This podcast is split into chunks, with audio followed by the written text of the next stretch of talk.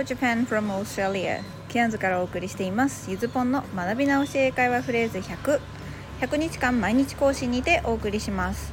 ゆずぽんのイングリッシュレッスン、略してポングリッシュ。塾講師じゅうねんの知識と現地での実体験を組み合わせ、即戦力になるフレーズをご紹介していきますのでお楽しみに。 Let's enjoy ポングリッシュ。早速ですが前回の復習です。もう行くねを英語で言うと、可能な人は口に出してつぶやいてみましょう。思い出せない人は昨日の配信を確認してくださいね。それでは答え合わせ。 I'm off 言えましたか？カタカナよん文字で I'm off って言うとそんな感じになりますっていう話もしました。オフはスイッチオンオフのイメージで、何かがついている状態と離れている状態と抑えましょうっていう話でしたね。さあそこで今日はオフの相方オンを使った便利フレーズをご紹介します。私もバイト先で何かを頼まれた時によく使ってます。それがこちら。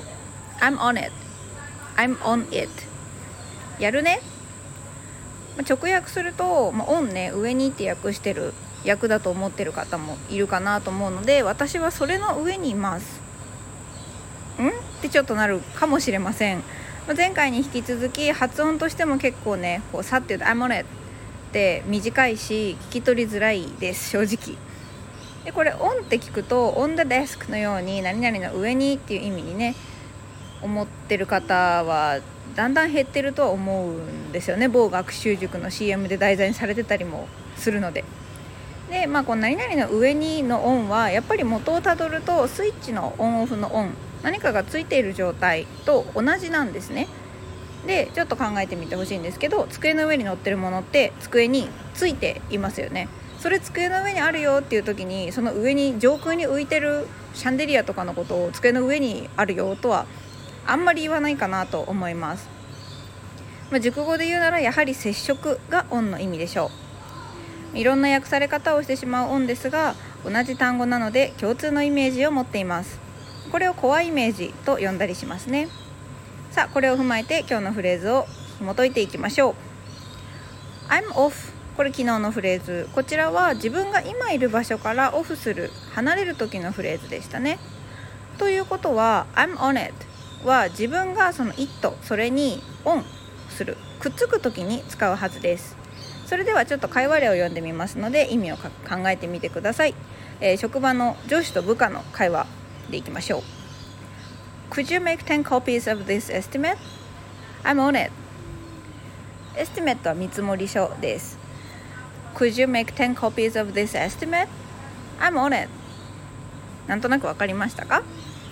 これ見積もり書のコピーをじゅう部お願いして、それに対して I'm on it やりますと了承している時の挨拶、挨拶開始ですね。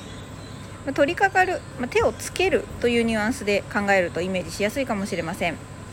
またこれ文脈によっては取り掛かってるっていう意味でも使えます。ただ、まあ、オンをしている以上まだ終わってはいないですけどね。なんでまあ何かやってる時に頼まれて I'm on it って返すんだったら、あ、もうやってますよかもしれないっていうことです。オンのこのね、何かにくっつくっていうイメージ変わってないこと伝わったでしょうか。今日はちょっとフレーズ I'm on it の解説が長くなっちゃったので、プラスアルファはなしで Let's try に行きたいと思います。それでは今日の問題ですね。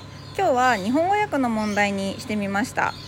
直訳というよりは違和感のない日本語を意識して考えてもらいたいなと思っています。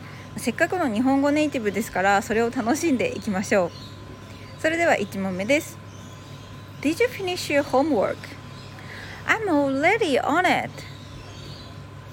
it.Did you finish your homework? I'm already on it. はい。そしてふたつめ。Where are you? I'm on my way. I'll be there in ten minutes. Where are you? I'm on my way. I'll be there in ten minutes.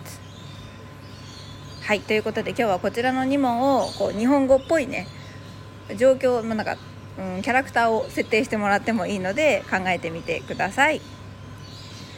もしじっくり考えたい人はここで動画、動画じゃないね、一時停止して音声聞いてもらっても構いません。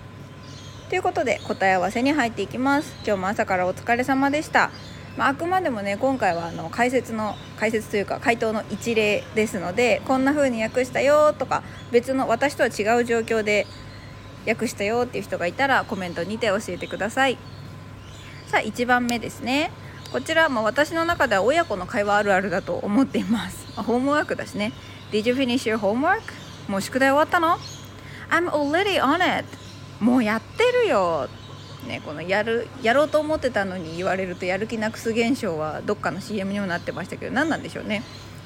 さあ already すでにっていう単語を、まあ、今回はあの分かりやすく入れてみました。ただまあ入れてなくてもこうちょっとうんざりする感じで I'm on it って言えばこうもうやってるからっていうニュアンスは伝えることができます。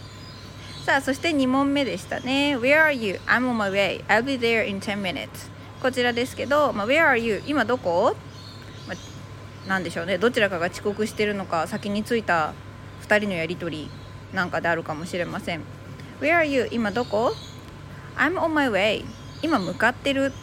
I'll be there in ten minutes. あとじゅっぷんで着くよと。このね on している先を my way、 さっきまでは on it で、まあ、状況に応じて伝わる仕事内容だったと思うんですけど、 my way に変えることで向かってるところ、私の道の上、今そのゴールに向かってるという意味になります。これねアメリカのドラマなんかだとなんかちょっと面倒くさい集まりに遅刻していて、相手から Where are you?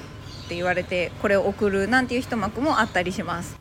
ただこれがですね面白いことに結構その面倒くさい時ってソファーに座ったまま自宅のソファーから I'm on my way って面倒くさそうな顔で打ってたりします。まあ、こちらのねオンマイウェイに関しては明日また少し解説していこうと思います。そろそろオンオフのイメージ少しずつ分かってきたでしょうか。次回は今回のクイズのにもんめ、ね、また深掘りしますのでお楽しみに。 Okay, today's lesson is over. Thank you for listening. Um, would you mind liking my notes? Please answer today's phrase. Okay, have a happy day with Ponglish. Bye.